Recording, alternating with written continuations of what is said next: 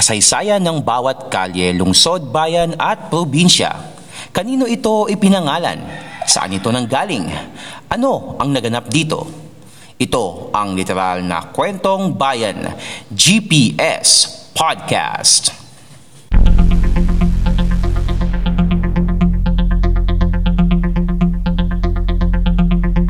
GPS Podcast.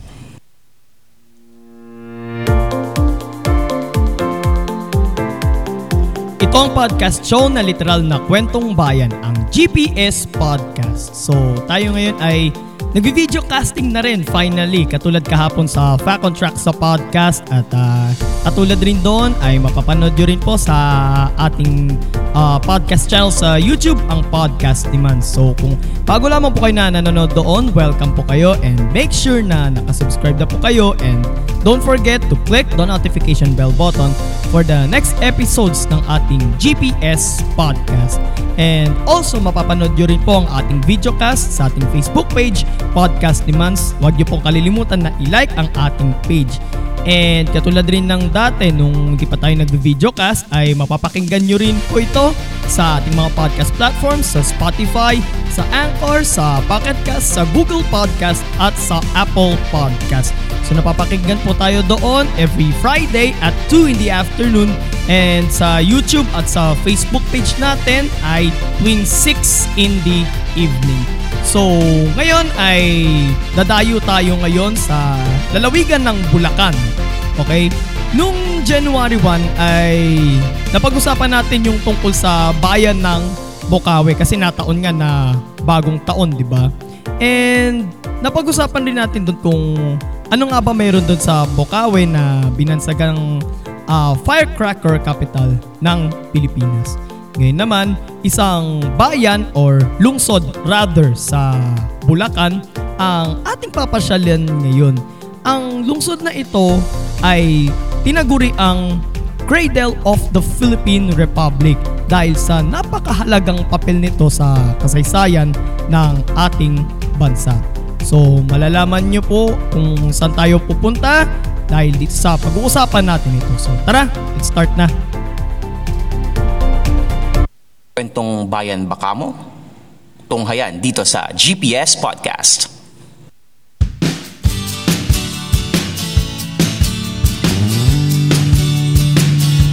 Ang lungsod ng Malolos. Ang kabisera ng lalawigan ng Bulacan.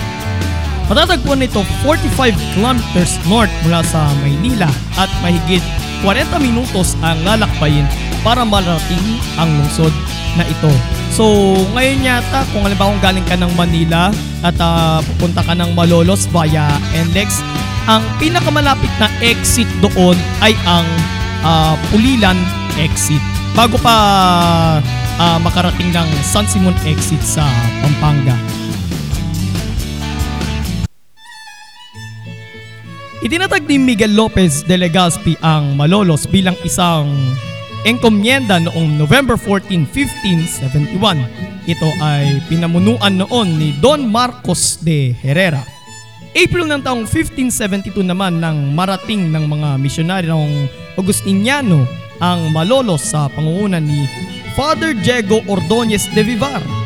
Kasabay ng paglaganap ng Kristyanismo sa Malolos, Isinailalim rin ng bayang ito sa bisita ng simbahan ng Tondo noong May 13, 1572. Taong 1580 naman nang naging isang pueblo ang Malolos.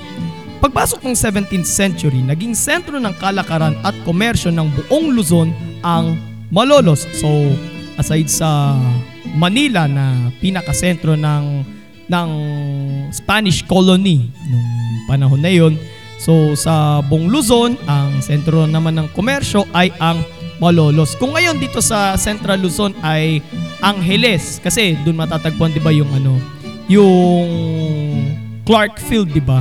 Yun yung pinakasentro ng buong Central Luzon sa Pampanga, matatagpuan 'yon. Then, taong 1822 naman nang maging isang bayan na ang Malolos. So, nag-upgrade na siya from pueblo to a town. August 31, 1859 naman nang hatiin ang Malolos sa tatlong bayan, yung Malolos mismo and hiwalay ang Baraswain at Santa Isabel. Muli itong pinag-isa at nabuo ang bayan ng Malolos noong 1903. Kasabay rin ng pagbubukas ng Manila Dagupan Railway noong 1892, binuksan din dito sa Malolos ang istasyon nito dahilan ng patuloy na pag-unlad ng bayan.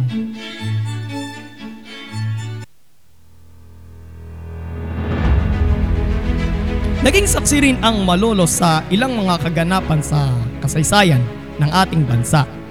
Taong 1614 nang himukin ng nagpakilalang mula sa angkan ni Raha Lacandula na si Pedro Ladia ang mga taga Malolos ang himukin niyang mga locals doon na maghimagsik laban sa mga Kastila at sa kura ng bayan na noon ay si Father Cristobal Enriquez.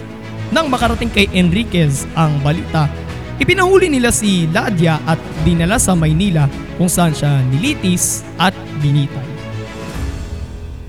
Dalawampung kababaihan naman ng Malolos sa pangunguna ni Doña Alberta Santos Uitangpoy ang humiling kay Governor General Valeriano Weyler na magtayo ng isang paaralang para lamang sa mga kab- kababaihan at mag-aral rin ng wikang Kastila sa ilalim ni Don Teodoro Santico. December 12, 1888 nang ipadala nila ang liham ng kanilang kahilingan subalit tinutulan ito ni Father Felipe Garcia na nooy kura ng Malolos. Aniya, gagamitin lang daw ni Sandico ang paaralan upang mag-udyok ng himagsikan at magpalaganap ng liberalismo. Muli siyang muli silang humiling noong 1889 at sa pagkakataong ito ay pinagbigyan na ang kanilang kahilingan sa kondisyong ang kanilang magiging guro ay si Doña Guadalupe Reyes imbes sa si Sandico. Nang iparating ni Marcelo H. Del Pilar kay Dr. Jose Rizal ang naging tagumpay ng mga kababaihan sa Malolos, nagsulat si Pepe ng isang liham noong February 22, 1889 at ito ay pinamagatan niyang sa mga dalagang kababaihan ng Malolos. September 15, 1898 nang maganap sa Baraswain Church ang Malolos Congress. Dito ay inihalal sina Pedro Paterno bilang Pangulo ng Kongreso, Benito Legarda bilang Vice President, First Secretary naman si Pab, sina Gregorio Araneta at Second Sec- Secretary naman si Pablo Ocampo. January 21, 1899 naman nang pinagtibay ni Pangulong Emilio Aguinaldo ang Malolos Constitution. And two days later, January 23, 1899, itinatag na ang unang republika ng Pilipinas, ang kauna-unahang republikang bansa sa Asia. Subalit, sa kasagsagan ng Philippine-American War, tuluyan ang inabandona ni na Aguinaldo ang Malolos noong March 31, 1899 matapos itong masakop ng mga Amerikano.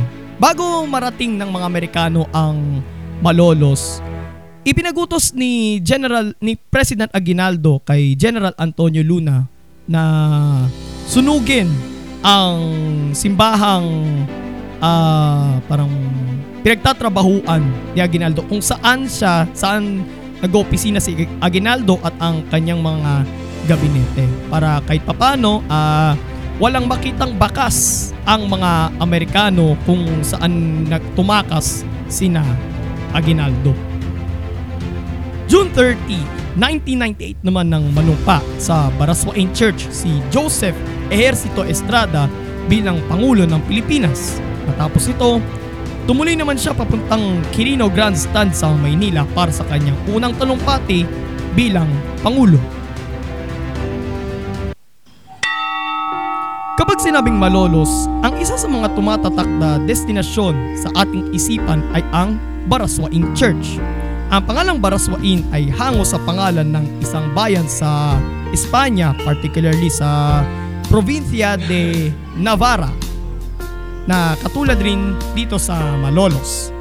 Nang pumutok naman ng himagsikan noong 1896, tinawag naman ng mga Kastila ang lugar na ito bilang Baras ng Suwail dahil dito nagpupulong ang mga ilustradong kontra sa pagkahari ng Espanya sa bansa. Dahil sa naging papel ng simbahang ito sa kasaysayan ng ating bansa, binansagan ito bilang duyan ng demokrasya sa silangan o cradle of democracy in the East. Minsan na ring naging legislative building ang Baraswaing Church noong unang republika dahil dito ginaganap ang mga sesyon ng Malolos Congress. Di kalayuan sa Baraswaing Church patatagpuan ang Malolos Cathedral. Itong siyang sentro ng diocese ng Malolos at minsang naging executive office ni Pangulong Aguinaldo habang nasa Malolos kung currently ay sa palasyo ng Malacanang.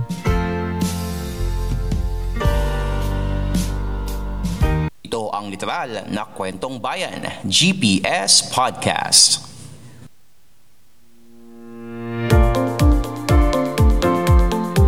Kinabukasan, ah, January 23. So, ano ba ngayon? January 22 ngayon, di ba? So, bukas January 23 ay ah, walang pasok sa buong lalawigan ng Bulacan, ah, particularly sa mga ah, tanggapan ng gobyerno. Pero may mga pasok pa ba ng Sabado sa ano? Usually sa mga ano eh, sa mga munisipyo, ah, sa mga city halls, pero kadalasan half day yan eh pag Sabado, di ba?